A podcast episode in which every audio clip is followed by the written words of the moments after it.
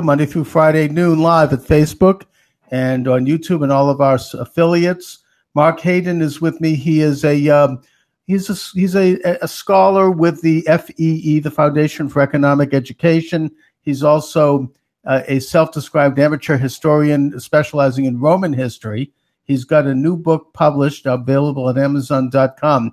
Gaius Marius: The Rise and Fall of Rome's Savior and he has several interesting articles posted up on the FEE uh, news uh, site um, that uh, get into uh, Roman history with interesting parallels to today's politics. Marc, thanks for joining me this afternoon. Hey, thanks for having me on. Well, Marc, first of all, I want you to talk a little bit, if you will, about FEE and their work, if you don't mind. Well, the Foundation for Economic Education, uh, I'm close friends with them, and they try to educate people on on the beauties of, of free market economics and how perhaps the answers to many of the problems that plague uh, modern America, the modern world, may not be a government answer, but actually an answer that can be found via private enterprise. So they try to inspire uh, youngsters and educate people on what uh, FEE actually does. Now, Marc, are you yourself an economist? Is that your background? I am not an economist. My background is actually in philosophy, uh, which uh, kind of for somehow dovetailed into me finding uh, enjoyment in politics as well as ancient Rome. And you know, I work for the R Street Institute now, which is a free market uh, think tank based in D.C., and I run the southeastern United States. Excellent. And uh, your interest in Rome has drawn study in Roman politics and some of the parallels of that politics to some of the perils that our republic faces today. And uh, an article that you have here that I found particularly interesting Nation building doesn't work, just ask Rome, where you get into an issue where Rome tried to build a nation as a buff- buffer against their Carthaginian enemies, and the whole thing backfired. And I think that has parallels today, obviously, in that um, President Reagan helped uh, the Mujahideen drive out the Soviet Union in Afghanistan, which is great, but that gave birth, or at least it helped encourage the development of the Taliban government there. So there can be unforeseen consequences when a nation meddles into a foreign nation's affairs so directly that they engage in nation building. Can you comment on the Roman situation that you illustrate and bring that to a comparison to politics today? Sure. So ancient Rome, I mean, they, they were uh, they weren't novices to nation building, but their experiments ended about as well as the, the modern experiments do. Uh, they, but every single example that I can find of actual nation building, not relying on client states, which that's a little bit of a different scenario, but actual nation building, the Romans failed miserably. And they almost always came in and conquered the nation state after they rebelled against um, essentially their, their rule from afar. Mm-hmm. So in Numidia, the, what happened there is the Romans were in this life or death struggle in their fight against Hannibal and the Carthaginians, and they were desperate for allies. So they found this Numidian uh, chieftain. They said, essentially, we're going to give you your own kingdom. It's going to be big. It's going to be full of rich, uh, riches, and you can do whatever you want. But you have to be our ally and help us defeat Carthage. And they did that. Uh, and then they, they expanded into this this large Carthaginian, or excuse me, large Numidian uh, country, and they were good allies for a long time. But eventually, uh, the Romans re-interjected themselves into Numidia and said, "We want you to name this man named Jugurtha as your new king whenever uh, the current king dies." And they did that. And Jugurtha was trained in Roman warfare, and they thought he was a great ally. Well, immediately he turned around and he killed all of his co-heirs. He killed a host of Italians that were in Numidia and rebelled against the Romans. So the Romans had to openly de- uh, declare war against Numidia, and it was a long, drawn-out conflict in which Jugurtha embarrassed the Romans until finally my guy Gaius Marius came down there and, and righted the ship, but not after tens of thousands I mean, by some estimates, over 100,000 people had died in the conflict. It was terrible. Mm-hmm. But one of the interesting consequences of that nation building is it started a domino effect that actually led to the fall of the Roman Republic because it gave rise to men like Marius and Sulla, who, who most people haven't heard of, and I understand that. But their heirs were Julius Caesar. And Pompey and Crassus, who formed the first triumvirate and ultimately led to the downfall of the Roman Republic and the rise of the Roman Empire. And I suppose one of the lessons there is that when you have a situation where a nation is so embroiled in a foreign escapade, they um, and, and, that it backfires. The result is that the nation itself, in order to deal with the ensuing crisis, becomes more authoritarian. It becomes more centralized, and um, in the case of Rome, that resulted in the fall, the, destru- the eventual disintegration of the republic. Even though it kept vestiges like the Senate and it kept certain things, but it nevertheless led to the dictatorship of Octavian, who became Augustus, and then you had the succession of emperors who became viewed as almost like god men on earth, you know, super powerful uh, dictators. Um, and um, I, I, guess that, um, and yet at the same time, there have been successful nation building um, in modern times. I'd point specifically to post World War II Germany and Japan. So um, I would also point to the late 1940s Marshall Plan, which helped uh, stave off a communist takeover of Europe by developing these very powerful trade relations with Western European countries. Not that that was so an absolute direct nation building, but it did definitely help buttress these more Western oriented um, democracies.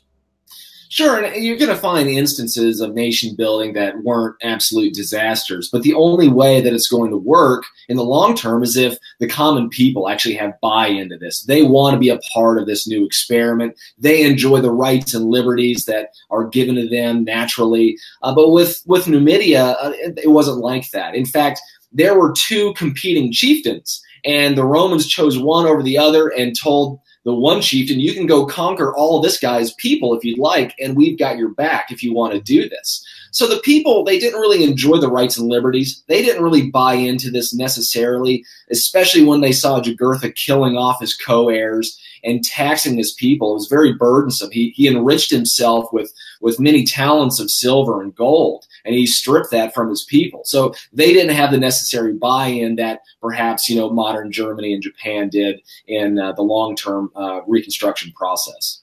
Right, and also it seems to me that Namibia was an artificial state. It was cre- literally created by the Romans uh, in the same way that maybe um, Iraq is an artificial state created in the post World War One period by the British and the French, or we could even go more modern and, and look at Somalia, where you know you literally have uh, people with various interests little establishing a, a, a state.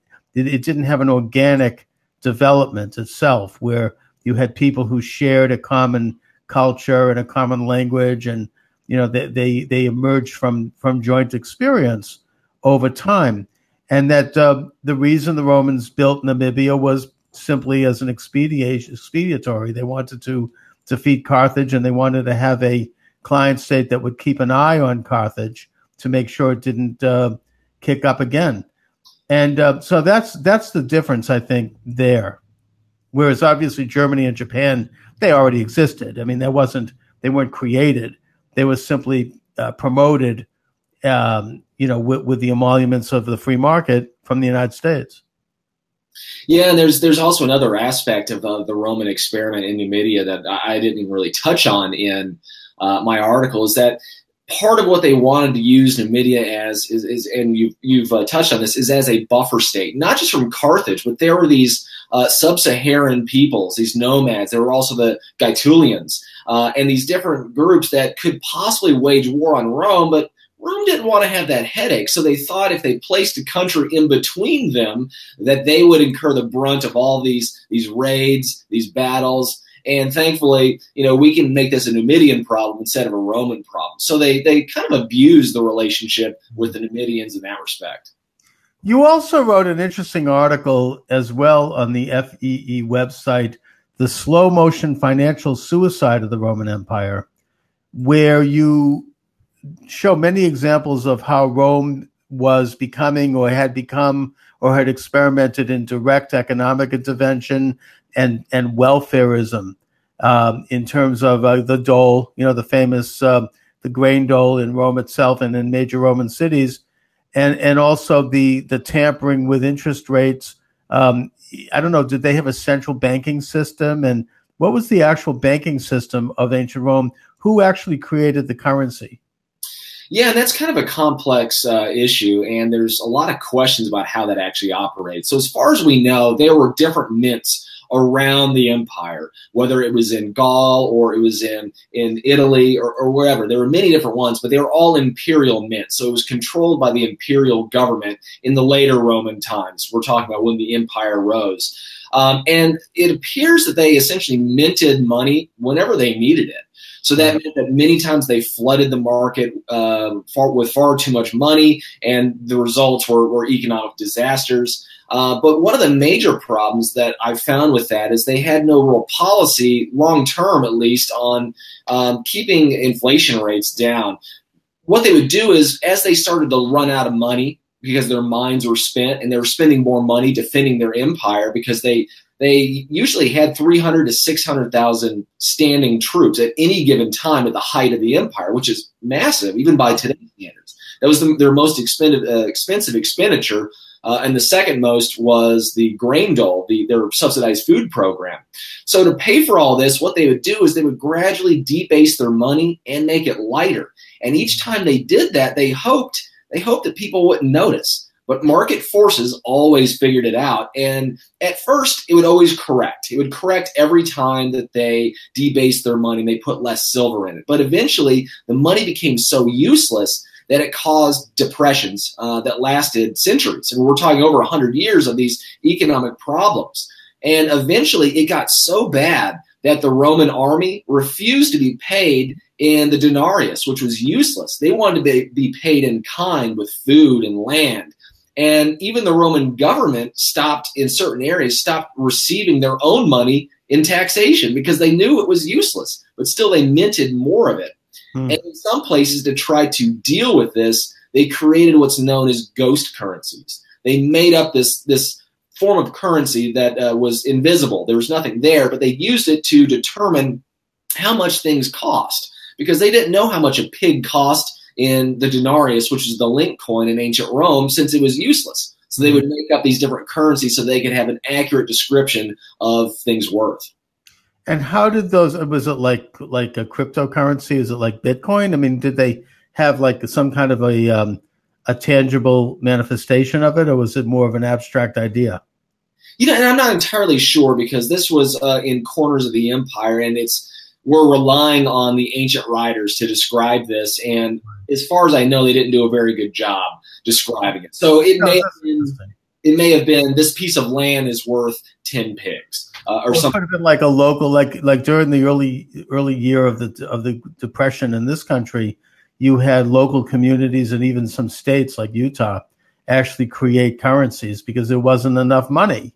Mm-hmm. I mean, the depression was because there, there was such a contraction in the currency that there was no money around. I mean, they had to do something to create a means of exchange, and they literally started creating local currencies that had questionable uh, backing.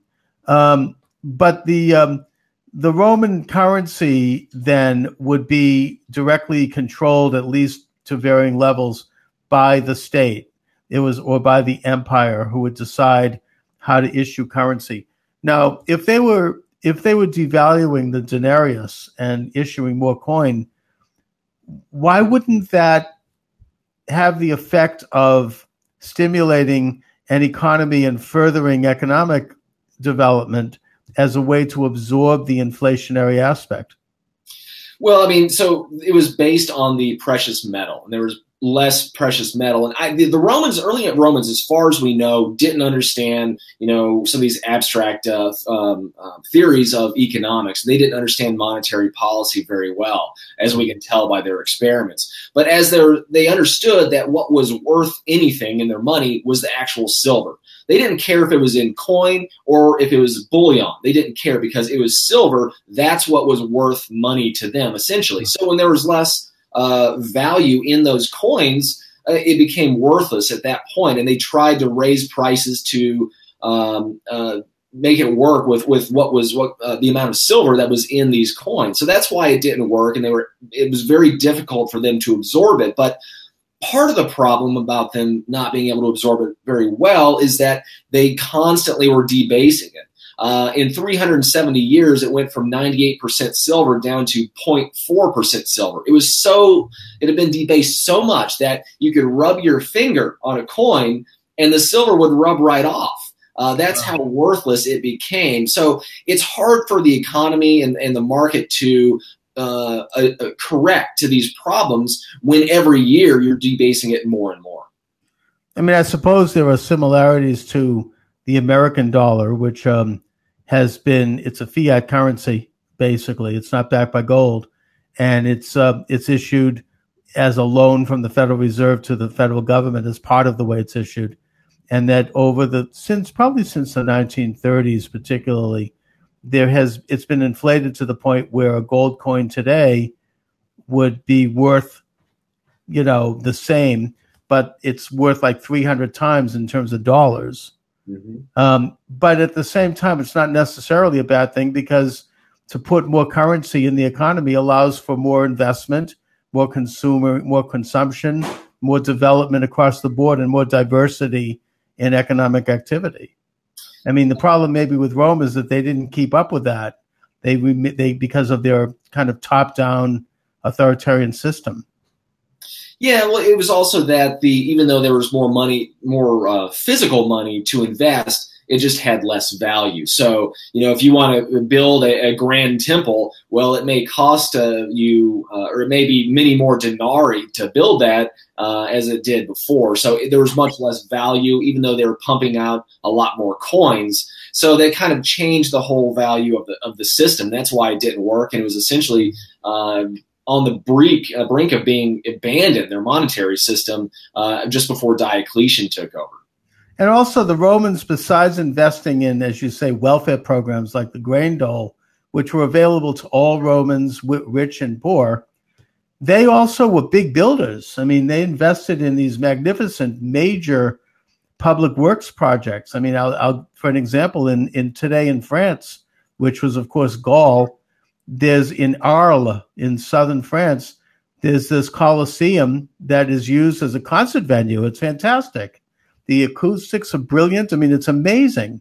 And I mean, it must have cost the Romans a fortune to build that thing.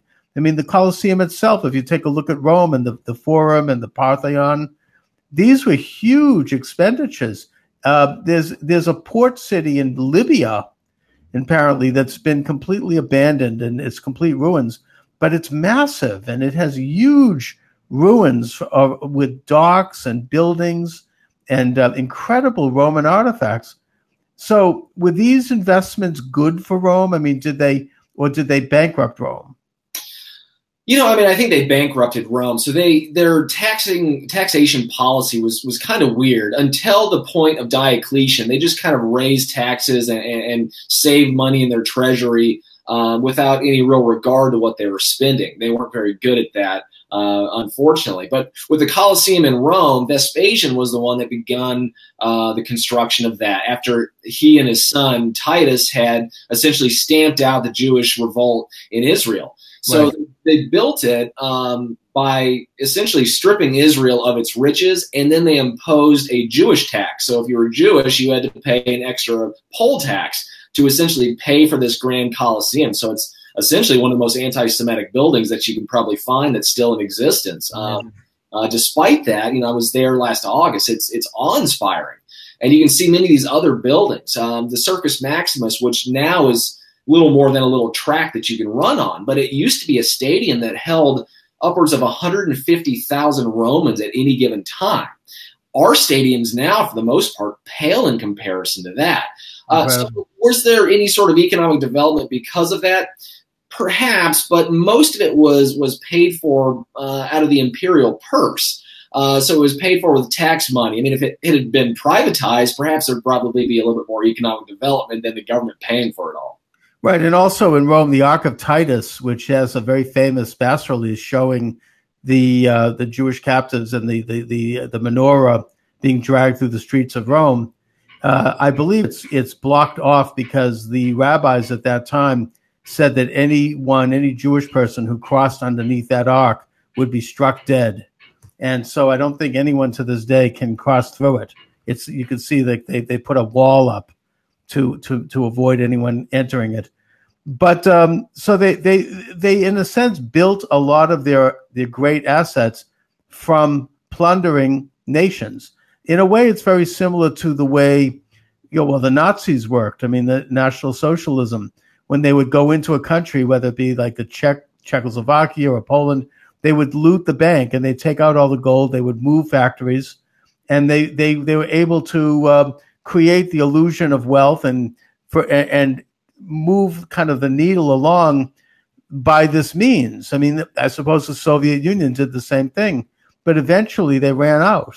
I mean, there's all there's just so many banks that you can loot. Eventually, you have to create something, and that's where the American system is is very different in that you know it's based upon actual capital creation at its source, which is with businesses and individuals and ideas turned into a monetization. It's not based on looting. Yeah, and you're absolutely right uh, in many respects. And if you look at ancient Rome, it had an upward trajectory for a very long time, whether it was the Republic or it was um, in the empire, because they were constantly expanding, and that meant that they were stripping the provinces and the peoples that they destroyed. They were stripping them of their wealth pretty consistently.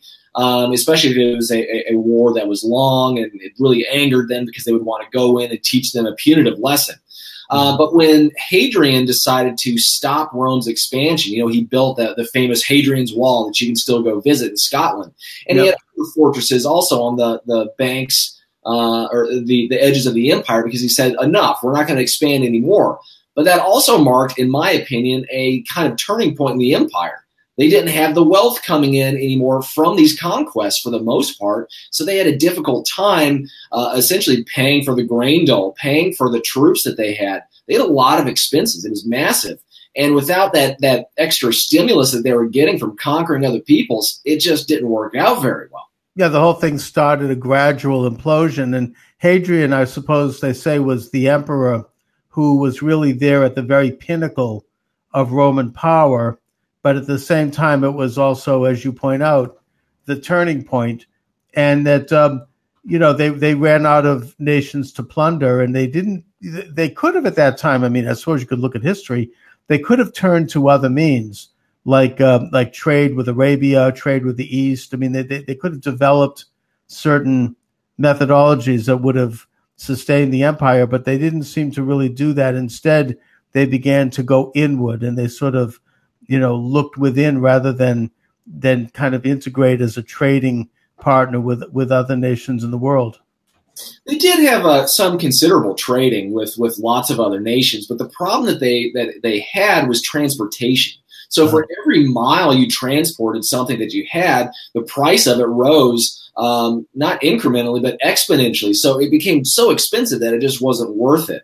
Uh, you know, trade over water was, was uh, far cheaper, but it was much more dangerous. I mean, uh, sailors, it was a very scary time to be a sailor. The triremes and the different boats that they had at the time frequently sank. Like if you look at um, at the um, uh, Pantheon right now that, that was built, the last one was built by Hadrian. You notice that the pillars on it look shorter by ten feet than they ought to be. It's still a beautiful building, but it looks like something is off. And they believe that the reason for that is when they were transporting the pillars in, the boat sank. But Hadrian Hadrian was not a patient guy, and he wanted his pantheon to be built as quickly as possible. So he made a compromise and brought in uh, pillars that were ten feet too short to finish the project. Oh, that's it. That's amazing. So it was sort of like a, man, a money saving venture.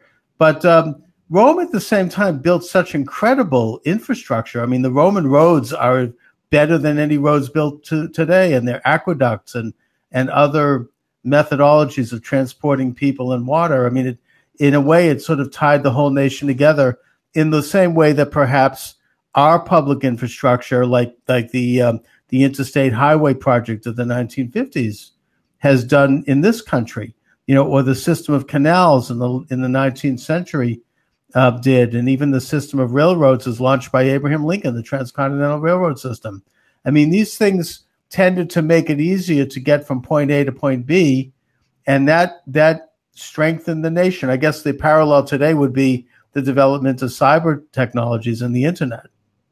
Yeah, and I have discussions uh, in the past with um, uh, the president of R Street because we have a disagreement over who was better, the ancient Romans or, or, or medieval times. Mm-hmm. Uh, and I'm going to strenuously disagree with them because I'm very partial to the Romans.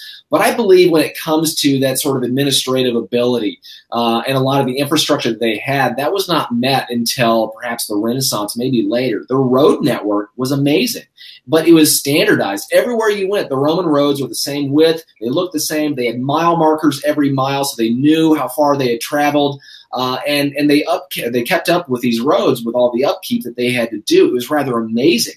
But then if you look at the aqueducts, they would ship water in from many, many miles away. But the fascinating thing about it is they measured the grade of the, uh, the of the decline of these aqueducts down to uh, fractions of an inch over miles, so that gravity would ship in all of that water. They didn't have pumps back then; they did it all naturally. And meanwhile, they did it with these aqueducts that are still standing today, and in many places, especially in southern France, are absolutely gorgeous. Oh, they, they were incredible engineers. I mean, they were, and they, they borrowed a lot of shipbuilding in, uh, information from the Greeks as well, who built these amazing ships, and probably from the from Carthage, which was also a great shipbuilding empire. Now, the, the Romans also had a very strange way of collecting taxes, and I think that was continued by the Ottoman Turks, who fashioned themselves, and, and by the Eastern Empire, who fashioned themselves as the inheritors of the Roman system and in many ways did. And that is that they would subcontract it out to private tax collectors who were usually the heads of these very successful, wealthy local families. And they would then collect, they would, they kick Rome up the, um, the main amounts and they keep whatever else they could get. And um, it's a system that continued right up until, you know, the fall of the Ottoman Turkey in, in World War One. Yeah, so there was uh, during because Rome's lifespan was over a thousand years, so there were there were different forms of taxation that they employed. So in the beginning, uh, the Roman Empire, uh, excuse me, the, the Roman Republic, it was essentially just a wealth tax. Everyone paid about one percent of their wealth to the purse, and it went to the treasury. And if they uh, were at war, they might raise it up to three percent. But eventually, they started to conquer these provinces and, you know, the, the Italians were saying, well, if we're so successful at conquering, why should we pay taxes? So the Italians no longer had to pay taxes, but the Italians were given the power, and this is what you were talking about, to uh, bid on contracts to become tax farmers, and that's what they were called. And they, so taxation at that period of time in the late Republic was they would say, well, from this whole community in, in northern Gaul or whole community, wherever, uh, we want to collect X amount of silver. And so you can bid on this contract to collect all of it. You can get it from whomever you want there. It doesn't matter. And you get to keep all the excess that you, you get. And this sort of predatory taxation policy obviously was terrible, and it, it drove many people uh, essentially to slavery. They were taxed so much that some people had to sell their own bodies uh, literally into slavery so that they wouldn't go to debtor's prison or, or go to the mines where they would uh, leave them in slavery for so long. Mm-hmm. But in time, Augustus realized that the tax farming uh, industry was was pretty corrupt. So he replaced the system with another wealth tax and a poll tax on individuals. And then it slowly evolved into a different system after that, uh, where they, they essentially took up a lot of goods and just redistributed it to the uh, to the army at that point.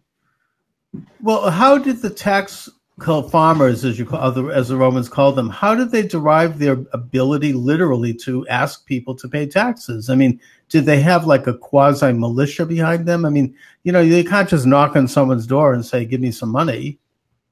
Well, when you have the uh, the government at your back, that it, they can be very persuasive, and that's what they did. I mean, they were let, us assume that our IRS were all contractors, and that's exactly what you would have. Sure, yeah, they, they can knock on the door and, and say, give us your money. You can say no, but they have the power of the government behind them, so they can enforce their will uh, if they'd like. I wonder if the IRS actually maybe operates like that. I don't know. They, give, somebody, they give somebody a little cut if they go after a big, a big bounty. But um, yeah, you know, the problem is that it had a corrupting element and um, you, you know, it, it, was it was not, and the Romans were very much, it seems to me, obsessed with the issue of law and order in in their their nation. They tolerated different religions and different local cultures and even local autonomy as long as they were, you know, lawful and loyal to to the Roman Republic or the Roman Empire, the the you know the Pax Romana. So um, there, there was a reasonable amount of local autonomy. But I mean, Gibbon in his great series, The Fall of the Roman Empire, am I am I correct to say that his theory of why Rome eventually fell was because they began to when they ran out of money and they was were you know, losing their their hold on their massive military, they started to allow uh, foreigners to settle inside the Roman border and try it with the idea that they would turn them into client states and did in some cases, like the Burgundians. But in other cases, these client states, like the Franks or the or the Visigoths, they eventually started to, um, you know, feed off of the republic itself and create and, and, and turn on the republic. Maybe this is an example of, a, of a, an experiment in uh, in in failed states or or the state creation do you think that that, that that's um, really one of the major, if not the major, cause of the fall of the Roman Empire? I don't. Um, I am no fan of Gibbon. Uh, I respect a lot of the work that he did in his research. Um, he pinpointed, of course, he talked about the, the Germanic tribes uh, and, the other ones uh, that were involved in, in, Rome's fall, but he also pinpointed Christianity as, as kind of a change within the psyche of the Romans that made them not really want to have an empire anymore. Mm-hmm. And I just don't buy into their arg- his arguments, and I think history shows otherwise. So when Rome was was going through all these these problems with their monetary policies, and they were starting to have all these barbarian incursions, they started to look around for allies. And there were some Germanic tribes that said, "Hey, if you give us some free land, we'll become tax paying citizens and we'll serve in your army. And that, by that uh, action alone, I mean, Constantine was involved in this and many others. By that act alone, they were able to extend the empire's lifespan for hundreds of years. And it turned out that these Germanic uh, tribes, they became just as Roman as the Italian Romans. They became right. pagan. They loved their country. Many of them rose up almost to the to the level of being um, emperor. Many of them were actually caretakers for the emperor, uh, and many of the Germans were were actually the Praetorian Guard, the bodyguards, you know, the secret service of their time. So it worked for a long time, but eventually, yes, there were some Germanic tribes that uh, invaded Rome and led to its demise. But some of that Rome kind of brought on itself. You mentioned the, the Goths. Mm-hmm. Well, the Goths asked to move into Rome, uh, get free land, and they would serve as as their their army. Well, Rome said, "Yeah, sure, we'll we'll do this," but then they refused to let them settle. They held them essentially in concentration camps and refused to feed them. So, of course, eventually the Goths said, "Well, we're not going to have this anymore," and they rebelled. Uh, but still, the Romans had a chance to settle the matters and defeat them. But they refused to work with the Eastern uh, Empire, and they tried to fight them independently to their own demise. And even after that, still the Goths were saying, we'll be friends with you, but I want Alaric wanted to be the head general, and they mm. said, nope, we're not going to have that. So he he uh, challenged Rome again and sacked Rome. So that was really a problem that Rome brought on themselves through uh, their lack of foresight and also. Um, um, kind of ego, which is what drove them to try to defeat the Goths independently of the Eastern Empire. And of course, Christianity spread peacefully mostly through Rome, starting in starting in the time of Tiberius and right up till, uh, and mostly actually by women, um, until they reached the point where one day uh, Constantine woke up and he realized that the empire had virtually gone Christian, in which he threw in the towel and he said, "Okay, we're Christians." And then he be- was baptized at the very end of his life. Um, but yet, as you say, Gibbon and conventional Latin today, if you study like high school Latin and classes that talk about um, ancient, you know, antiquities, their conventional view is that it was Christianity that led to the demise of the Roman Empire. And I suppose they pin that to simply the timetable, in that um, after, you know, Constantine divided it into two pieces because he found it ungovernable, which had previously been done by, by Diocletian. mm-hmm. and that um, from there you had the collapse of the Western Empire. Um, do you think there's any validity to that? Because it seems to me that that's not the case. I think Christianity only enhanced not only Rome, but it made Rome continue on throughout Europe. You have the whole the um, you know the Roman Catholic Church is the inheritor in a sense. The pontiff, the uh, the pope, that's an office that had been in existence continuously since the Roman kingdom, even before the Republic. It's the longest held office in the history of the world. So I don't think that that's quite accurate. But what do you think? No, and, and so the, the, fall of the Roman Empire, not the Roman Republic, the Roman Empire was really just um, they fell to a thousand cuts. You know, it's the ship that sprang a thousand holes. They had all these issues. Uh, they had poor management. The emperors uh, in the later empire were not very good, uh, to be quite honest. So that that poor management uh, hurt Rome. But then, you know, uh, they also had the problem of, of bringing in money because the empire became more and more expensive to maintain, but they didn't have the tax base uh, to be able to fund all that. So they had to cut corners. And then the third, the next problem that they had was that the barbarian tribes across the border used to be individual tribes that they could go beat up on pretty easily. But by that period, they had started to unite and their numbers were growing very quickly to where they, they outnumbered Rome. And also, Rome didn't train their army really very well at this point in time. In the Roman Republic, they were very strict on how, their standards, their discipline. By the later empire, they didn't do any of that.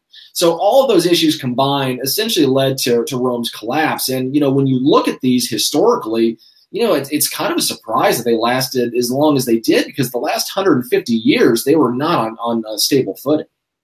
Right. I mean, there's a great scene, a visual scene of um, one day the um, the Rhine River froze over, and the Franks suddenly woke up and they said, "Oh, we could walk on this." And they said, "Yee!" And they they ran across like tens of thousands of them started storming into France. Um, but yet, at the same time, the Eastern Empire did continue for, I believe, another at least half a, half a millennia, uh, right up till the you know the decades before Christopher Columbus. Mm-hmm. Um, and uh, I read somewhere, and I don't know if you, you, I don't know if you're up on this part of history, but that um, Charlemagne, who was crowned emperor by the Pope, he what he entered into a secret negotiation with Constantinople to un, to reunite the Roman Empire. Nothing came of it, and it was subversive because it would have been against the Catholic Church. Do you know anything about that?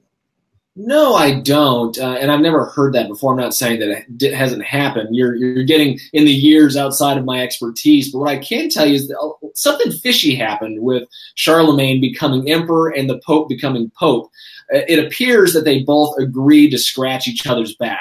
Right. One person wanted to be pope, and then there was this really powerful Frankish king uh, named Charlemagne. They said, "Well, if you can help me become pope, I can help you become emperor." So there was this backroom deal that we that most historians think happened, and, and that's what resulted in this this new coronation of this this new Roman emperor, if you will. And also, Charlemagne, after I think his grandson became the first emperor of the Holy Roman Empire, which at that time extended through all of what is, is modern Germany as well as northern Italy. Um, and that, of course, had made claims to being the inheritor of the Roman Empire, and that existed right up to the time of Napoleon. Yeah, and it's uh, I, they did kind of present themselves that way, but they never regained the splendor of, of old Rome. You know, I'm uh, not to no pun intended, but there's this romantic view of Rome, and the Holy Roman Empire just never approached that. They didn't have the military might, they didn't have the administrative abilities, they didn't have the, the building uh, capabilities, mm-hmm. uh, and they just never really could eclipse that. But they, I'll give them credit for trying. Well, as they said, I mean, the, the old saying goes they were no, they were not holy, they were not Roman, nor were they an empire. um, right, but but um, the the tradition continued in that when the um, the Turkish Ottoman Sultan sacked Constantinople, he expected to be crowned Roman emperor, and that didn't happen because the Romans did not. The uh, Eastern Church refused, but they put on pretensions to carry on the Roman tradition, and in fact the Ottomans really existed in much of the Eastern Empire uh, right up till World War One. But I, I would think that ultimately the real Rome, if if you know if we look at it abstractly, not literally, um, actually is the United States. Um, in that, um, from the Republican model, I mean, if you look at Washington D.C., it's very Roman. You know, the uh, the early founders of the American Republic, they, they they had very good knowledge of Roman law. Um, here in Massachusetts, where I am in Boston, you had um, one of the first real philosophers of the American idea, that being Otis. He would walk around in a toga and in a tunic. I mean, he really said, We're going to be the new Rome and we're going to have a republic. And so I think that it's safe to say that um, in many ways, the American Republic has revived and continued some of the great traditions of the Roman Republic pre empire. The question is, are we going to go to the empire model? Yeah, and I, so I actually gave a presentation on this at the Georgia Tea Party recently, talking about the parallels between the American and Roman republics. And you know, there's something about Rome that people want to recapture. I mean, even in World War II, Mussolini was fashioning himself as kind of a new Roman emperor, uh, and that, that Italy was going to regain that splendor. And Hitler in, in Germany was talking about building a, a third Reich that'll last a thousand years, just like Rome did. Thankfully, none of that uh, came to fruition. Uh, but modern America, yes. So we were actually, our constitution is based directly on the Roman constitution. The ancient Rome had these checks and balances, separation of power. They had an executive branch, they had a senate, and they had what was kind of their version of the House of Representatives, but it was it was kind of a, a combination between that and the Electoral College. It was essentially the people voting, but they voted in blocks that resembled the Electoral College, and they elected all of their their people, uh, their their candidates. Uh, and they also voted on laws rather than letting the Senate do it themselves. Uh, and we, we followed a lot of this these same um, um, forms that have been put in place. But there's there's other similarities which I just find fascinating. Like Rome, they threw off the the oppression of a foreign king um, when they got rid of uh, King Lucius uh, Tarquinius Superbus, uh, and then they formed the formed excuse me the uh, Republic. And modern America, we did the same thing. We threw off the the oppression of of the British um, kingdom that they had over the colonies and formed a republic. Uh, and we've had kind of a similar trajectory. Uh, and a lot of similar things have happened. What, like one of the pivotal moments in the Roman Empire's history, or excuse me, Roman Republic's history, is when they were uh, fighting the world superpower. Uh, I liken that to World War II when we were fighting Germany. And they landed on the, the beaches, these enemy beaches, in an amphibious operation uh, and it was unlikely to be to, to, prevail, but they did, and they defeated Carthage. And to me, that sounds very much is like that how, is that how they defeated Carthage? They like landed on the beaches. They did, they did, and then they invade, invaded, and they they fought uh, Hannibal. And to me, that sounds very much like the American experience in World War II, landing in Normandy and then invading uh, all the way to uh, to Germany, and then after that both America and Rome became the known superpowers in the old world. Now, there were still other big players. We had Russia, and of course, there was still the Macedonian kingdom uh, that, that uh, Rome clashed with, but they were still one of, if not the preeminent uh, power in the Mediterranean world. But the problem is, some of the, the, the things that led to the fall of, of the Roman Republic, uh, I believe that you can start seeing parallels to that in the American Republic, too. And and I think it's also to to note that the uh, the Romanovs took on Rome as their image. The word Tsar means Caesar, mm-hmm. and that uh, the Nazis also the salute, the straight arm salute, is Roman. That was how you'd salute the emperor, and the the armband. These are all Roman affectations. So they they took in some of the visual, more you know traditional elements of of Rome. Plus, of course, the Roman worship of the emperor as a god king finds reflection in Heil Hitler.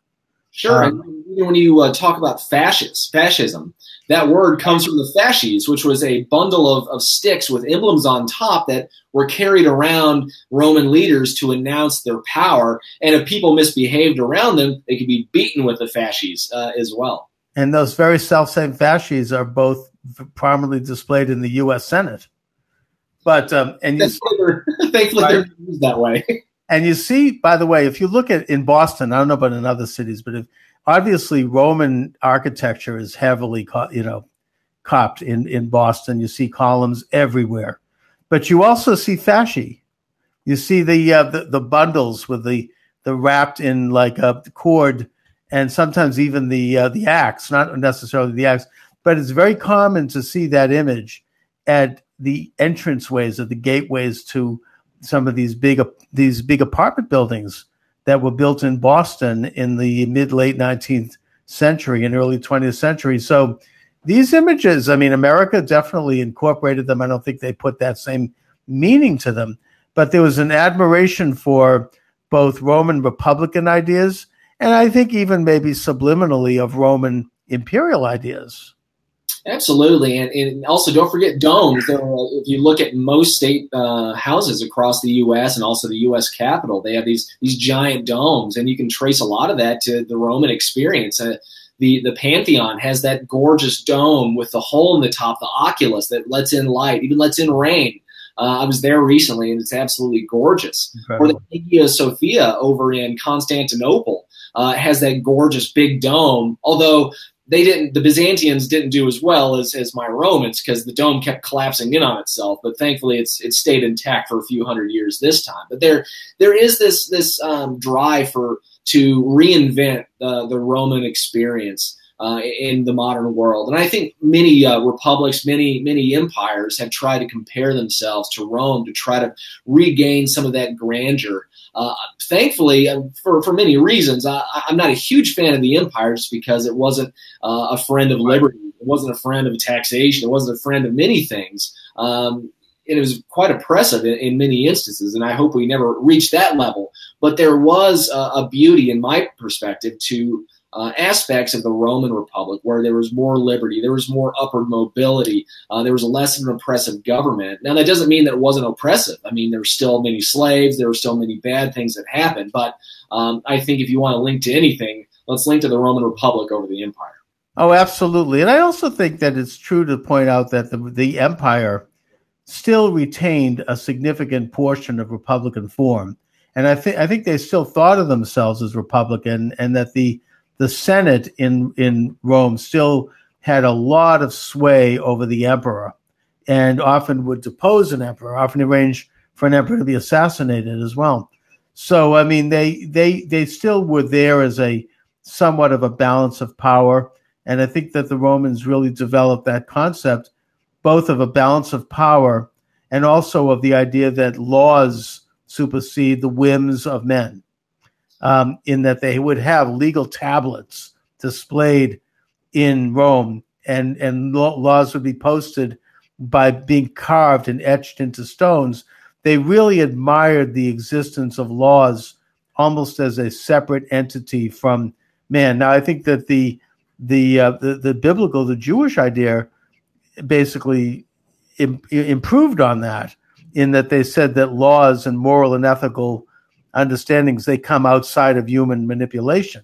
If you look at uh, the Roman Republic and when it when it fell, um, essentially, I, I, think it fell because of a, a, corruption of character, which you know Larry Reed from the Foundation of Economic Education has talked about that extensively. But people stopped buying into the Constitution; they thought it was kind of a recommendation. You didn't have to follow it if you didn't want to. By the end, but then you had all these unscrupulous politicians that were willing to offer essentially bribes and welfare programs to voters so long as they voted for them. And once they were in office, they exploited the government and the people for their own well being to try to uh, gain great prestige. Uh, or get rich or conquer a, a, foreign people. And this, I believe, is what, what caused the chain of events that led to the fall of the Republic. But when Augustus, uh, well, before he was Augustus, he would have been Octavius at that time, when he rose to power and he tried to transfer uh, the Roman Republic into what we know as the empire, he did it in a way that he tried to hoodwink people. He said, No, you can keep all of your Republican forms. I'm not changing anything.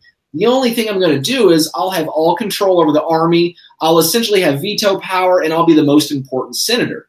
Um, and that was how he kind of hoodwinked them into thinking that they still had their republic. And for a while, some of those forms still worked. But gradually, that power was eroded as more and more emperors realized they had impunity to do whatever they want. And then by the time Diocletian took over, the empire, uh, the Principate is what it was called then, he essentially abolished that and created uh, the Dominate, which is an authoritarian government. In 301, he even issued the Edict on Maximum Prices.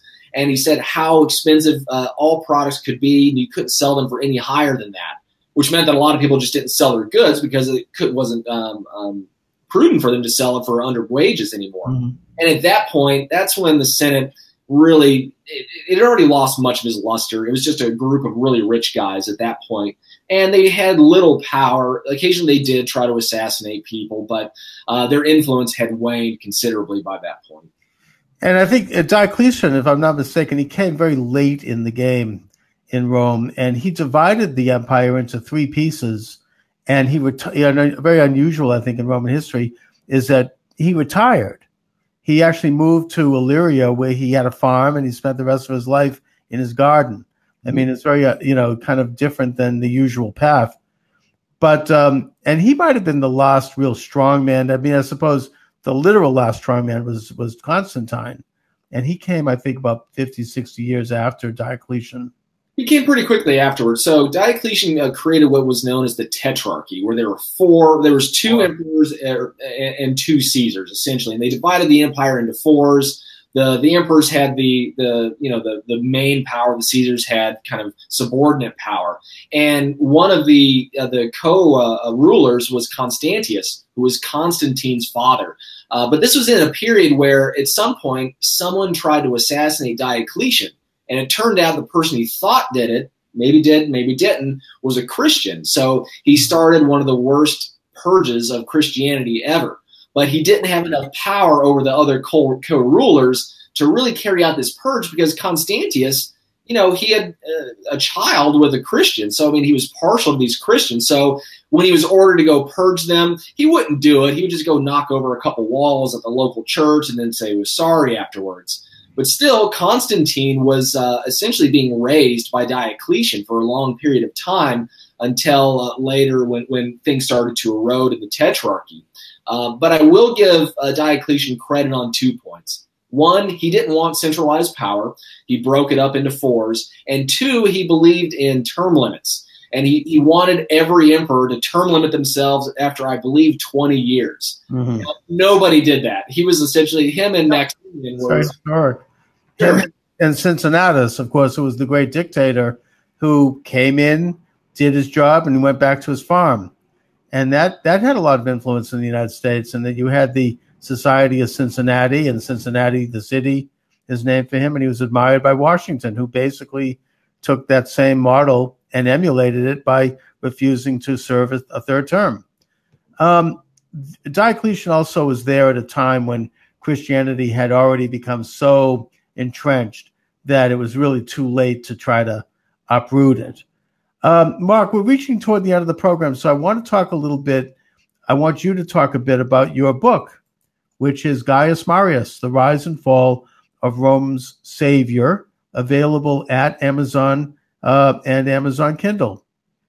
Yeah, it's uh, so it's the the most comprehensive book ever written, uh, biography, I should say, on Gaius Marius. So Gaius was known as the savior of Rome. He was a man that was born supposedly into meager circumstances, into a poor family, but he joined the legions and uh, he was a very scrappy guy and he worked his way up until he finally reached enough uh, uh, understanding of the system and, and was was uh, popular enough to where he could enter uh, Roman politics, where he he strove to climb up the political ladder, and people loved him because he was a maverick. He was a self-made maverick that didn't choose sides because there were the populares and the optimates. They were is kind of like our Republicans and Democrats, but he wouldn't choose sides at first. He would try to work with both of them, and sometimes he worked with one better than the other, and he would switch uh, sides because he wanted to do what was best for Rome. And eventually, you know, his his his uh, political uh, uh, career stalled, and he w- was called to war, where he was a legate in Numidia. And there again, he proved how great of a Roman um, uh, commander he was, and he was able to gain the state's highest post, the consulship. And then he went back to Numidia and was able to conclude the war. But instead of being able to retire at that point, one of the greatest threats that ever faced the Roman Republic emerged. The Cimbri, this massive barbarian uh, people, threatened to invade Rome. Mm-hmm. And he ran up with his troops to defend Rome, and he was considered the, uh, one of the founders of Rome because by defeating the Cimbri, he ushered in new life within Rome. Well, after that, his his, his career kind of uh, stalled a little bit. He was an older gentleman, so I mean, he could expect to just kind of live a quiet life as an elder senator.